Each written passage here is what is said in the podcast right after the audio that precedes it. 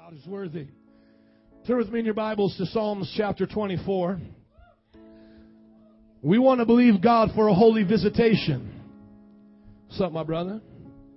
You want to hang out with Jesus? Come on. We give the invitation to Jesus Christ for a holy visitation. I'm going to say that again. We give the invitation to Jesus Christ for a holy visitation.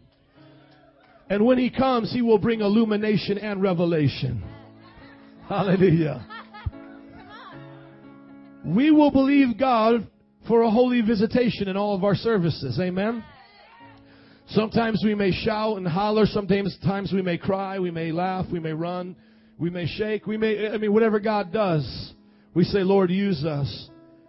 Saul got in the presence of the Lord and he prophesied. He took off his clothes and he lay naked among the prophets all day and night. The Bible says David danced before the Lord. His wife that he got from Saul, Micah, looked at him, mocked him, and he said, I will become even more undignified than this. So I want to say to you guys, we'll become even more crazy than this. Amen. For the glory of God. And those of you that are gospel preachers living for Jesus Christ, these services are for you. Are our visitors, we welcome you. But there's only one way to heaven. That's either all the way for Jesus or no way with the devil. That's it. He's either Lord of all or he's not Lord at all. Amen? It's either all the way or no way. Now today's message is wonderful because we've already basically heard it from our musicians, and that's when I just know God is speaking because it's already been said, you know? All I'm going to do now as the preacher is ex- expound on it. Show you how to walk away from today's service with something in your, in your belly on the inside that will continue to change you as you walk out of these services. Amen? Because the Bible says the, the Word of God is a lamp unto my feet, a light unto my path. Also in Psalms 119, the Bible says, How can a young man keep his way pure? He says, I have hidden thy word in thy heart that I may not sin against you. You want to live holy for God, keep God's word in your heart. Amen? Another word for your heart is your mind. Meditate upon God's word. The Bible says in Psalms chapter 1, Blessed is the man who does not walk in the counsel of the ungodly, stand in the way of the sinner, or sit in the seat of the mocker. But his delight is in the law of the Lord, and upon his law does he meditate day and night. He is like a tree planted by the streams of water, which yield its fruit in season. His leaf does not wither. Whatever he does prospers. Amen? You got to get the Word of God in you and love the Word of God, preach the Word of God, eat with the Word of God. Amen. Do everything with the Word of God. Look at your neighbor and say, It's good. Amen. Psalms 24, on the back of your announcements are notes. Today's message is a generation that seeks His face. Today's message is a generation that seeks His face.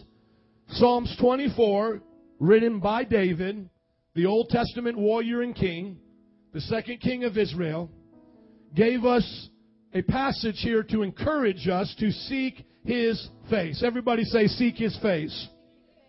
Most people in the church today, they want to seek God's hand.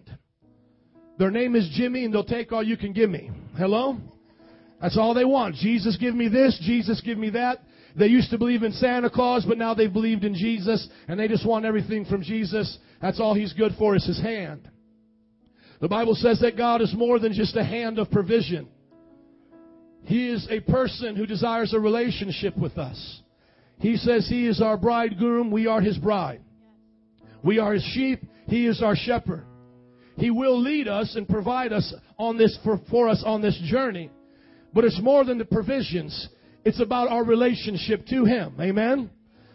And just like a father would be disappointed if the only time he saw his children is when they wanted their allowance.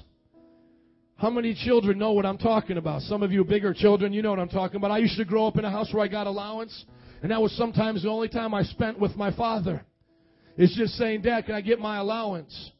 And I remember on Friday nights, my dad would take out Yahtzee. And I was like 15 years old, and I was already doing drugs at that time. And I could just remember my dad taking out the Yahtzee you know, little cup with the little dice. If you don't know what it is, it's a game that you roll dice and you put in a little cup and you try to get certain types of dice, you know. You know I'm talking about, some of you here. And, and he would just sit at the kitchen table, I remember this, and just shake the thing. You know? It's like, you're going to hang out to me with me today? And I'm like, man, it's Friday night, Dad. You know, I don't hang out with you on Fridays, I hang out with my friends. And I remember following that path and where that path took me and how it destroyed my life. And I think about that now when we come to church and how we just tell God, God, I just hang out with you on Sundays. But God tomorrow morning is going to wake up and He's going to kind of shake that little Yahtzee thing. He's going to say, we're we going to spend time together now? You see, and the true Christian says, I haven't just come for your hand, I've come for your face. I've come to seek you. And so when you hear the Lord call your name, you say, Yes, Lord, here am I. I'm your servant. Tell me what to do. I'll do it. And, and if you just want me to spend time with you today, then that's all I'm going to do. Some of you say, I'm too busy to spend time with God. John Wesley says, You're too busy not to spend time with God. He said, I get so busy sometimes that I mean, that means instead of praying an hour a day, I need to wake up an extra hour earlier so I can spend two hours with the Lord because I'm so busy that I don't want to lose my focus on God. Somebody say, seek his face.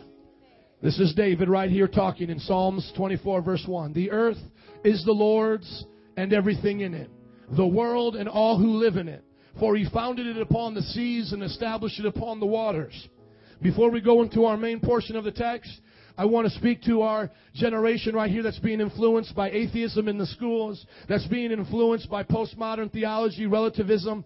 I want to tell you right now, the Bible is verifiable. It makes a scientific claim right here that God created the earth. That means it didn't always exist. And that when life came from the earth, it came from water. Everything in science proves that today. Even the Big Bang Theory, which I don't hold to all of the details of it, I believe Jesus spoke it, bang, it happened, still proves the Bible to be true because up until about the 1960s, atheists had got so ignorant that instead of claiming that there was an eternal God, they were claiming that the universe was eternal, just to get away from a creator.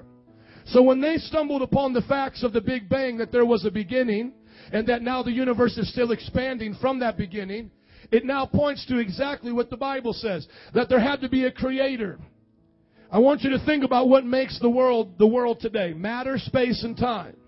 You got to put on your thinking caps. Welcome to church. Amen. Matter, space, and time. If all you have is matter and you don't have space, you have nowhere to put it. If all you have is time and you have nothing, you don't know where you are, when you are, what you are. And if all you have is space, then you don't know where you are in that space or a boundary. So you need matter, which is the thing. You need the space in which it takes up, and you need a time in which it exists. Matter, space, and time is the natural world that we exist in today. Everything comes from that. But what created matter, space, and time? The scientists have no clue. So the one who says, I believe in science rather than God is actually uh, what, what the Bible calls a fool. Because the fool says in their heart, there is no God. The fool will say there's matter, space, and time, and it came from nothing. If you truly believe in science, then you have to go on everything that you know. A watch comes from a watchmaker. All of the things you see have a creator. So if we have everything in the known universe, matter, space, and time, then that means it had to come from somewhere, something. Are you listening? Now that somewhere, something can't be matter, space, and time. Because matter, space, and time can't create itself. How many know what I'm talking about? A computer, a computer does not come out of nothing, you know, and create itself. It has to be created by something. So therefore the Creator has to be Spirit. He has to transcend matter, space, and time. So if you look for God in matter, space, and time, you won't see Him because He's not matter, space, and time. He's Spirit. So everybody who's looking for a visible God is actually contradicting the very thought of God. If He created the visible universe, that means He has to be invisible to create the visible universe. But in the visible universe, you find laws, and these laws prove that there is order, and it gives evidence that it came from a creator. The law of gravity, the law of physics, the, the law of all of the things you know true today. Are you all listening? The Bible says the earth is the Lord's. Now you know what it's talking about. Little science to put on that. Amen. Go back and listen to the website, review it, and go to some of our websites on the link page and learn about how God created the world. The earth is the Lord's and everything in it, the world and all who live in it. For he founded it upon the seas and established it upon the waters. That is verifiable. That is actual. This is not parabolic. This is a historical truth. God created everything you and I see. You belong to him. And if you don't bow down and live for him now, he has the permission and the right and the authority to judge judge and sends your soul to hell. Just listen to that again. He owns you now. That's not a question of whether or not he owns you. He already does. The question is, do you bow down to Him now and accept Him as your Lord and Savior? Or do you see Him on Judgment Day, bow down to Him by force, and then get sentenced to hell? Because you are His already. Okay, now you may not be born again and be His child. You may be a son or daughter of the devil, because there's no two ways about it.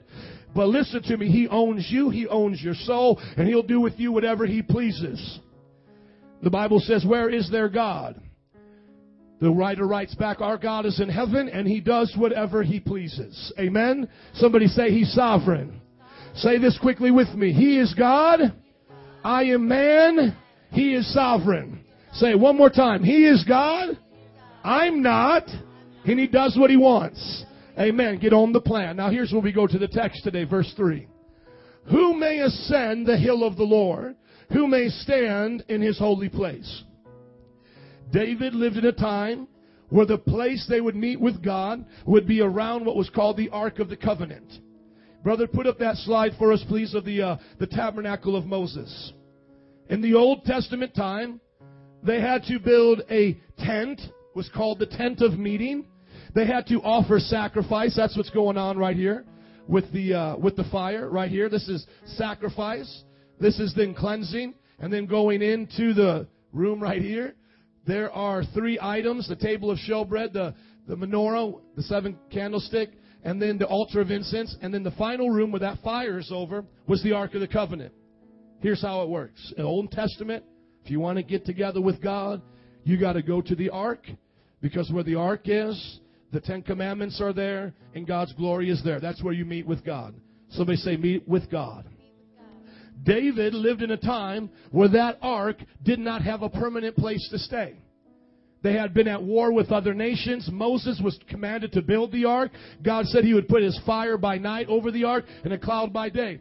The ark was out of its environment. It was out of a temple. It did not have a place. David was commanded to go get the ark. When he brought the ark back to Jerusalem, that's when the Bible says he danced himself out of his clothes. The Bible says he got so excited, he started taking off his clothes. Now, what the Bible considers naked is when a man would be in his t-shirt and boxers. So he's not literally buck naked, okay? He's not like swinging around a pole, I love Jesus, you know, doing these little things like that, okay? It wasn't a perverted thing. But it would be like me literally taking off my shirt till I have my undershirt on and then my boxers. They would wear one garment called an ephod. It would just be like one garment. It would just cover them like a, like it was like a little dress. Okay, David wore like a little dress, and it was called an ephod. Okay, that's how they dressed back then. Then he put his robe over that, and the Bible says he got so excited for God, he took off his robe. Amen. Now listen, when he's writing Psalms 24, put it back up there for us, brother. Look at your Bible. He is now calling the place where he meets with God the hill of the Lord, and he's calling it a holy place.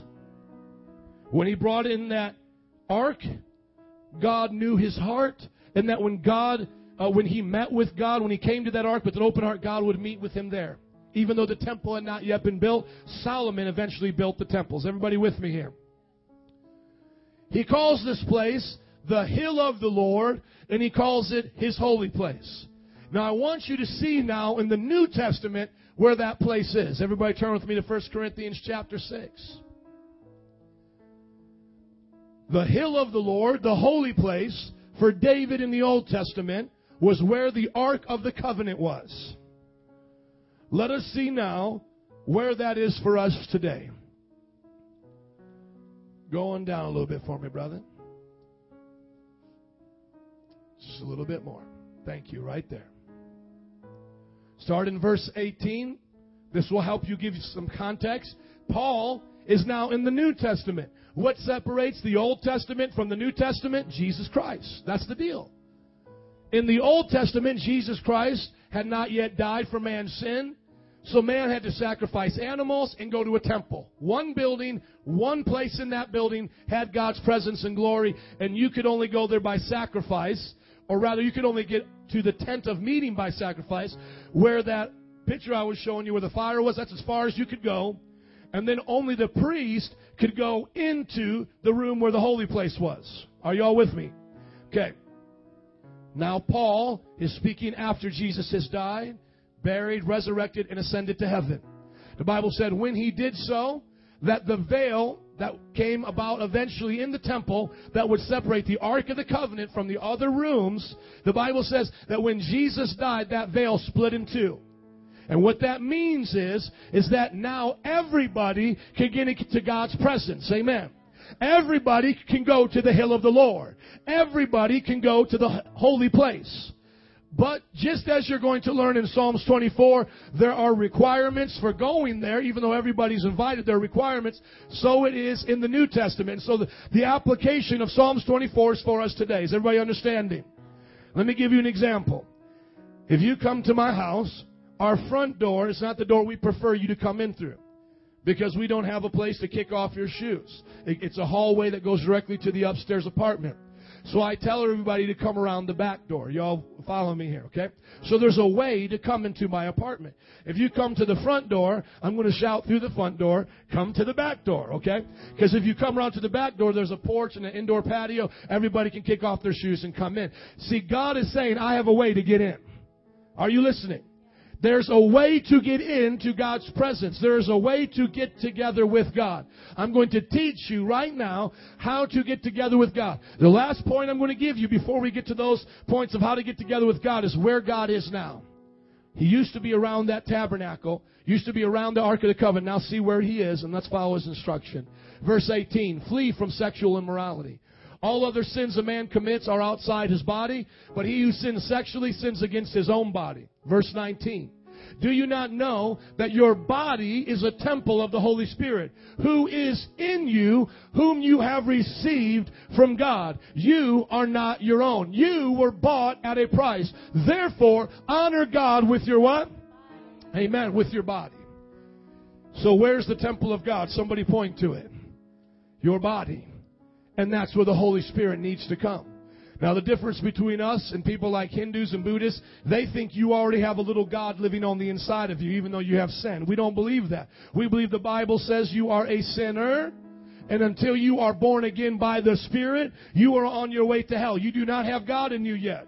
There has to come a transformation. There has to come a change. The good part is you didn't make yourself get a physical body and you can't make yourself have a spiritual body. Amen? Did anybody have a part in them getting a physical body? Lonely old night, 68 Chevy back seat, listening to Al Green. Did anybody have a part in that with their mom and dad? Hello? no. You just boop, came out. That's right. You didn't have to even work at it. Your mom was doing all the pushing. Amen? Now the Bible says you're born again, John chapter 3, by the Father doing the work through the Son of Jesus, His blood, and through the Spirit. Amen? Everybody say be born again. Now let's go to Psalms 24. God has a plan to impart His Holy Spirit into us. If you've been born again, the Holy Spirit is in you. Now you can meet with God. You don't have to just come to a four walled building once or twice a week. You can meet with God at home. You can meet with God on your job. Wherever you begin to apply these principles and meet with Him, you can go to the hill of the Lord and stand in His holy place. Amen. Matter of fact, before we even get to this, go to James chapter 4 so that you can see how simple it is to want to be with God. Some people say, well, you know, I don't know if God wants to spend time with me, or if I don't know if God's real. I ask him, have you ever asked him to spend time with you? Come on. I was just talking to an atheist yesterday that said, I don't believe in God. I said, well, God believes in you. He loves you. She said, well, I don't think God is real etc., etc. So you know what I said? I said, you know what? Just pray to God and ask Him to come and see what happens. Have a mustard seed of faith. She said, "Oh, I don't. I can't do that." I said, "Well, then don't say He doesn't exist." I said, "If you told me Gary's down the road." And I said, Well, I don't believe Gary exists. And then you give me a cell phone and say, Call Gary up, talk to him now. He'll answer, Hello, this is Gary. It's like, dude, if you haven't called, don't say the man doesn't exist. If you haven't done what the Bible says you need to do to hang out with them, you can't say that you don't, it doesn't exist because you haven't done what he said. If you're still standing at my front door, haven't come in the house, there must be a problem. You haven't come to the back door yet. You just need to do what I've asked you to do and you'll be in the house. Amen? Now, this is what Jesus says. If you don't do that, you are a fool. That the Bible calls you a fool. Listen to me. If you don't do that, you are a fool. Because a fool has instruction and doesn't apply it. Apply the instruction. Now look at James uh, chapter 4. Go down a little bit here, past the adulterous people. That was last week's message. Amen. Look right here. You just pass it right up. Go right here to verse 7. Submit yourselves then to God. Resist the devil, he'll flee from you. Here's, here's the directions to God's house. Submit yourself to him. Resist the devil. So that means you got to actually stop doing the devil stuff. You got to humble yourself to God and say, okay, I think you could be real. You're probably bigger than me. You're a little bit smarter than me. I'm going to try this your way now. Come near to God, and He will come near to you. You see how that works? You start off saying, I'm going to humble myself. I'm going to admit that God is who He is. I'm going to resist the devil and all the lies He's telling me, and I'm going to come near to Him. The Bible says every time you do that, He will what? Come near to you. Then the Bible says, Wash your hands, you sinners. Purify your hearts, you double minded.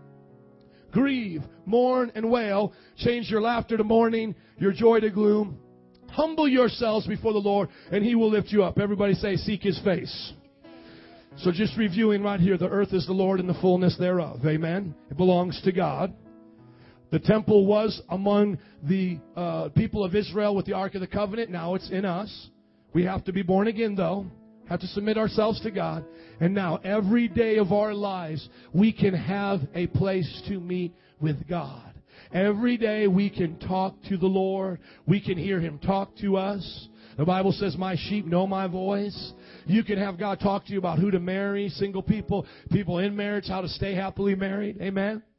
Men, how to keep mama happy. Right? We can hear that from God. He can teach us how to do that. Now, here, here's how you make time for God and get with Him. According to Psalms 24. It says, Who may ascend the hill of the Lord? Who may stand in His holy place? He that has clean hands and a pure heart, who does not lift up his soul to an idol or swear by what is false. The message is seek his face. What's the first thing you have to do? Clean your hands. What's the second thing you have to do? Get a pure heart. What's the third thing? Don't lift up your soul to a what? An idol. And number four, what? Don't swear by what is false. Don't lie.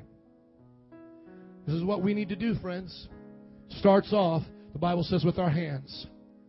Our hands here are symbolic of our conscience. The things we do in life. We need to have clean hands. We need to have a clear conscience. What have you done in life? Have you got dirty hands today? I can make this real personal right now with men and pornography. Hello, men. Do you have dirty hands? You won't see the Lord in your life if you do. You see? Come on. What do you do with your life? You could also say, Do you have dirty feet? Some of you here, did you go out this weekend and go places you ought not have gone? Then you have dirty feet. You've been in unclean places. What about dirty mouths? Have people said things this week? Have you said things you ought not to have said? I heard a person say the other day, the Bible doesn't say it's wrong to swear. Yes, it does. In Ephesians 5, the Bible says, don't let any unwholesome word come out of your mouth. Yes, the Bible does teach us not to swear and to cuss. Absolutely. So where does it start off? Where, where, does this relationship with you and God daily start off? It starts off with you saying, God, cleanse my hands, cleanse my feet, cleanse my mouth, and keep me clean, Jesus. Do you know that I haven't sinned yet today? You don't have to sin every moment of every day, guys. Come on. Ladies, brothers, sisters, we don't have to live in sin. Matter of fact, the Bible says if we've been truly born of God, 1 John 5 8, we will not continue in sin. Even if we should sin, we don't continue in it. If a Christian brother starts to lust, he'll say, That is wrong. Lord, forgive me. Guard my heart and my eyes. And if there's anything in his life that causes that lust, he'll cut it off. You see, right now, let's say your eyes are dirty because you've been watching things you ought not do. You should then go home after you pray today and get rid of all your DVDs, get rid of all that junk, cut off your subscription to Comcast and all of that, and start to make room for God to cleanse you and make you holy. Amen? How serious you are you about being clean in your hands and your eyes and every part of you? How much is meeting with God? How much does that mean to you? You see, to me, it means everything. I want to get closer to Him. I remember when the Lord told me to get rid of the big stuff, you know, the music I listened to and the drugs and all those things. I remember kind of like after that stuff, I was like, Lord, what else can I give up? Because I want to get closer to you. I kind of felt like that hot air balloon that goes up and they have all these sandbags and the more they let off, the higher they get. And listen to me. The Lord then said, Now I'm going to deal with all the inner things in your heart. And that moves us to the second thing. You see, after God deals with all the actions and the big stuff, to us it's obvious. Like I could see in your life those things, you could see them in my life. But now the next thing he says we got to have is a pure heart. Now he's going to deal with our thought life. The heart meaning our thoughts, our mind. He's not talking about a pure heart, you know, in your cardiovascular system, though I think that would be good, right? Nobody needs to have a heart attack here. Be healthy, amen. Eat well, stay low, eat foods low in class, cholesterol, if I can even say it. But that's not the heart he's talking about. The heart he's talking about in the Bible and all throughout the Bible is your mind. It's the center of who you are. And now the Bible says you gotta have a pure heart. And Jesus begins to teach us how the heart will be judged by God. He says, if you lust after a woman in your heart, it is the same as committing adultery with your hands and your body. Are y'all with me? So God is now saying He wants to take it one step further. Not only does He want your hands to be clean and everything you do to be clean, but now He wants your heart, your mind to be pure. That means we got to get rid of stinking thinking. The Bible says to be angry with your brother and to get angry with him without cause makes you a murderer. Then the Bible goes on to other things that aren't as mo- uh, as popular. They're not as, as as preached as much. Bitterness can defile your heart, make your heart dirty to begin to have unforgiveness, to say, oh, so and so did this to me. And maybe what they did was absolutely hideous and wrong. We've talked to people who've been molested and abused. And they'll say, I'll never forgive my father. I'll never forgive so and so. But they don't understand by holding that unforgiveness, they're keeping an unclean heart. Because bitterness is dirty in God's eyes. Unforgiveness is filthy in His eyes. And what he's asking us to do is if you want to hang out with me, this is what you got to do. Clean your hands and purify your heart. Now here's the good news, guys. We can't do this. Only God can do it. I want you to turn with me to Romans chapter 5 verse 1 and just see how the good stuff of God comes. Actually, the Bible calls it justification. Romans chapter 1 verse 1 teaches us how can a man who is dirty in their heart, dirty in their hands, become clean? Romans chapter 5 verse 1 was the famous scripture that Martin Luther based the whole Protestant movement on. Justification by faith. Everybody say justification by faith.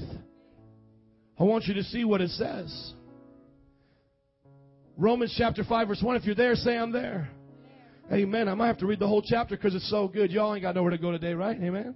I'm just kidding. Amen. Look, it says, therefore, since we have been justified through what? faith, we have peace with God through our Lord Jesus Christ, through whom we have gained access by faith into this grace in which we now stand.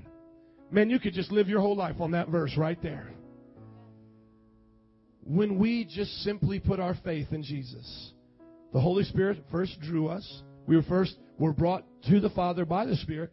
But when you said, I, I love Jesus, I'm going to believe in Jesus, you were justified. What does that word justified mean? Write it on your paper. Just if I'd never sinned. Write it out. Just slash if slash IED I'd and put the sentence never sinned. That's what they taught us in Bible college. It's so easy to remember. What does it mean to be justified by faith? When I came to Jesus Christ, put my faith in Him, I was justified. If I, I, it was in my life, justified, never sinned. All of my sins were washed away. When you put your faith in Jesus Christ, it was justified for yourself, speaking of I, you never sinned. Just if you never sinned. So how does a person who's dirty and filthy, who's a sinner, ever get to that place? They come to Christ Jesus in faith. Now keep going into verse 3. Not only so, but we also rejoice in our sufferings because we know that, that suffering produces perseverance, perseverance character, character hope, and hope does not disappoint us because God has poured out His love into our hearts by the Holy Spirit whom He has given us. So where's the Holy Spirit? In our hearts. And our hearts is our minds and our thoughts. And the Bible says He's given us His Holy Spirit. And He's given us through grace and love. Now we may go through some suffering. This battle between you wanting to spend time with God and be holy and going back to your old sinful self will be a battle. And it may cause suffering. You may be used to going out to the club doing reggaeton all night, okay? And then the Lord says to you, no. And you may be like, oh, I'm having a little, you know, a little trouble here, man. I, you know, I'm kind of fiending for the club. Or for somebody else, you know, And maybe like, you want to go to the university and study. But the Lord says, stay home and pray. And you're just like, I can't do that, Jesus. I have to study. You see, you put anything before God, you become a sinner. I think education is great. I got straight A's my last semester of Bible college, finished my bachelor's this summer on my way to seminary. Glory to God. Amen. Masters in divinity. But listen to me. Anytime, whether how dirty and rotten the sin is or how special you think it is like your family, anything you put before God, you begin to go back to your old ways. Your heart becomes dirty and filthy. You and I have to live by faith. And even if we suffer, it's okay because it's building in us character. Amen.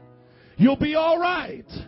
Hallelujah. Students, you'll be all right with three hours of sleep. Put God first. Those that work, you'll be okay without watching the three ball games a week that you're used to. Put God first. Amen.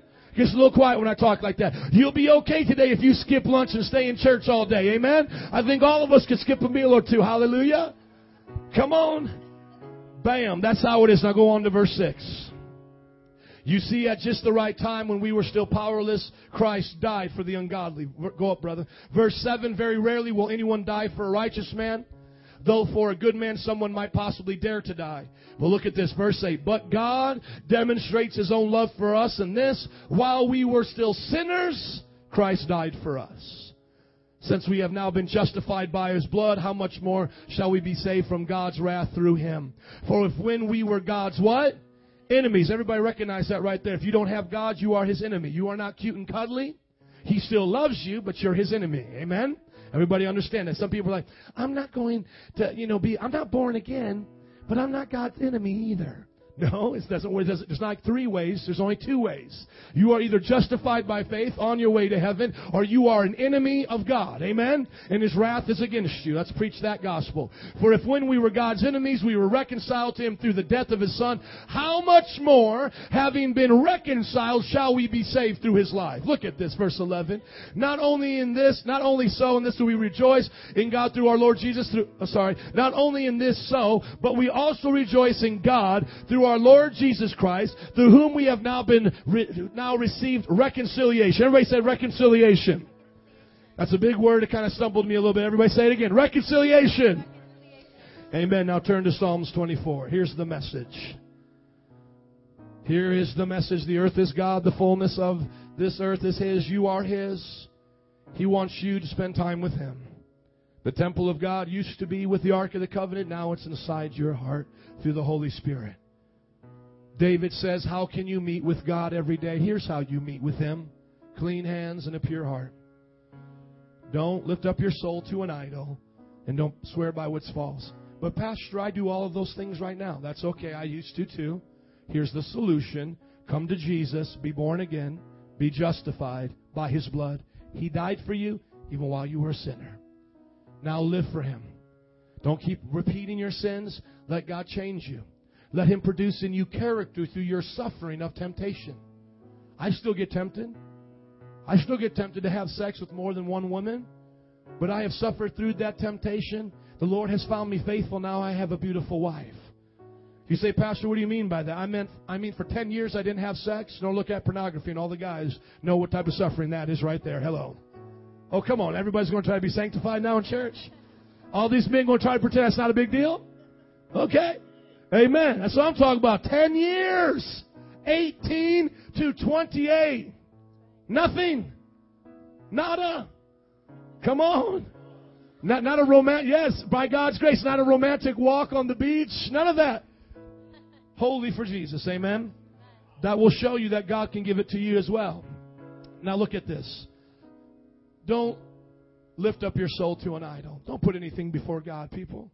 Always put God first. Don't swear by what's false. Don't lie. Be honest with who you are. Everybody got it? You want to be with God every day? Clean hands, pure heart. Don't lift up your soul to an idol. Don't swear by what's false. Now, here's where the good part comes. Band, come on back up here. It says, He will receive blessing from the Lord and vindication from God his Savior. Oh, I gotta say that again. Y'all just were sleeping on. I guess you were watching the band. I guess they think you're cute, brother. Watching your swagger come up here. I gotta read this again to see if I have half of a church to give God some praise in this place. Amen. It says, when we do this, when we stand with God on His holy hill, when we meet with Him in His holy place, we shall receive blessing from the Lord and vindication from God our Savior. That means God blesses the person who makes time for Him. The person who lives holy for Him. God will vindicate us. God will vindicate you, my brother Arson, as you go out and preach. God will be with you. God will vindicate you, Eddie and Yvette, as you go out and raise your family. And if the whole world be against you and God is for you, you still are on the winning team. Amen. You can do all things we are blessed through Christ Jesus. We are the ones that He favors. He looks down on the job, but He sees four people going for that promotion. But He sees the doubtful, the faithful tither and giver, and the prayer man that He is. He make, doubtful makes time with the Lord, and He says, Lord, favor me, bless me. And God vindicates His prayers and gives Him blessings on His job. God takes care of us. Not only just the material things, but God blesses us with joy. When you go through hardship and you face trouble in life and you don't find any joy in this life, you'll have the sorrow of this world overcome you. It feels like all death is around you. You may have lost your job. People turn their back on you. You feel alone. The Bible says you get alone with God. You get in His presence. You make time in His holy hill and He will vindicate you. He will give you the fullness of joy and pleasures forevermore. The Bible says that if your mind is going crazy, you can't figure out life, you feel like giving up, you feel lonely, you feel afraid, you're locked in a jail cell, you feel like everyone's turned their back on you. The Bible says you seek God in His holy place, He'll give you the peace which passes all of your understanding, and then He'll surpass you and guard your heart and mind. That's the God that we serve. It's a God that vindicates His children, His sons and daughters. When we meet up at these altars and we pray and we worship, it's not in vain. God sees us. He is here and He vindicates us. That means God's got your back. That means He sees the devil whooping on you. He says, get back, devil. I got this one. They're with me. I'm their defender. I'm their rear guard. I'm their shepherd. I take care of them. God defends the, the those who seek Him. The Bible says this is that generation, verse 6, of those who seek Him, who seek your face, O God of Jacob. The Bible says He's looking for a generation. This is not just one person. This is not just one church. He's looking for a generation. That means a whole society to say, God will seek you. We'll put you first. We're going to get into your holy place. And God says that generation is mine. That generation belongs to me. Now look at the next next verse, the Bible says, Lift up your heads, O you gates. Be lifted up, you ancient doors, that the King of glory may come in. Come on, keep going, brother. The Bible says you've got to open up your heart today and let God come in. And when we open up our heart, the gates of this city will open up. The devil can't stop Jesus Christ from sending revival to a nation. The devil is not our problem of why revival's not here. Listen to me. The devil's not our problem to why we have gangs and everything in this city. Because the devil's always been here. I want to tell you what the problem is. People have not opened themselves to God. They've opened themselves to the devil. And God will not surpass our free will. He gives us a choice. Whose city do you want this to be?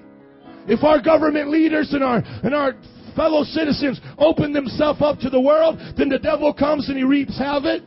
Bible says the thief comes only to steal, kill, and destroy. But if we open up our hearts, if we open up the gates, the King of Glory will come in and He'll save a city. He'll save gangbangers. He'll save the gay community. He'll save your friends and your family. Somebody just needs to open up their heart and say, come on in and I invite you into this city. The Bible says, Who is the King of glory? It is the Lord strong and mighty, the Lord mighty in battle. Lift up your heads, O you gates. Lift them up, you ancient doors, that the King of glory may come in. Who is he, this King of glory? The Lord Almighty. He is the King of glory. If you love him, stand to your feet with me today. And let's begin to bless him. Band, come on, on the cymbals, on the stringed instruments. Just begin to lift up your voice today. Jesus.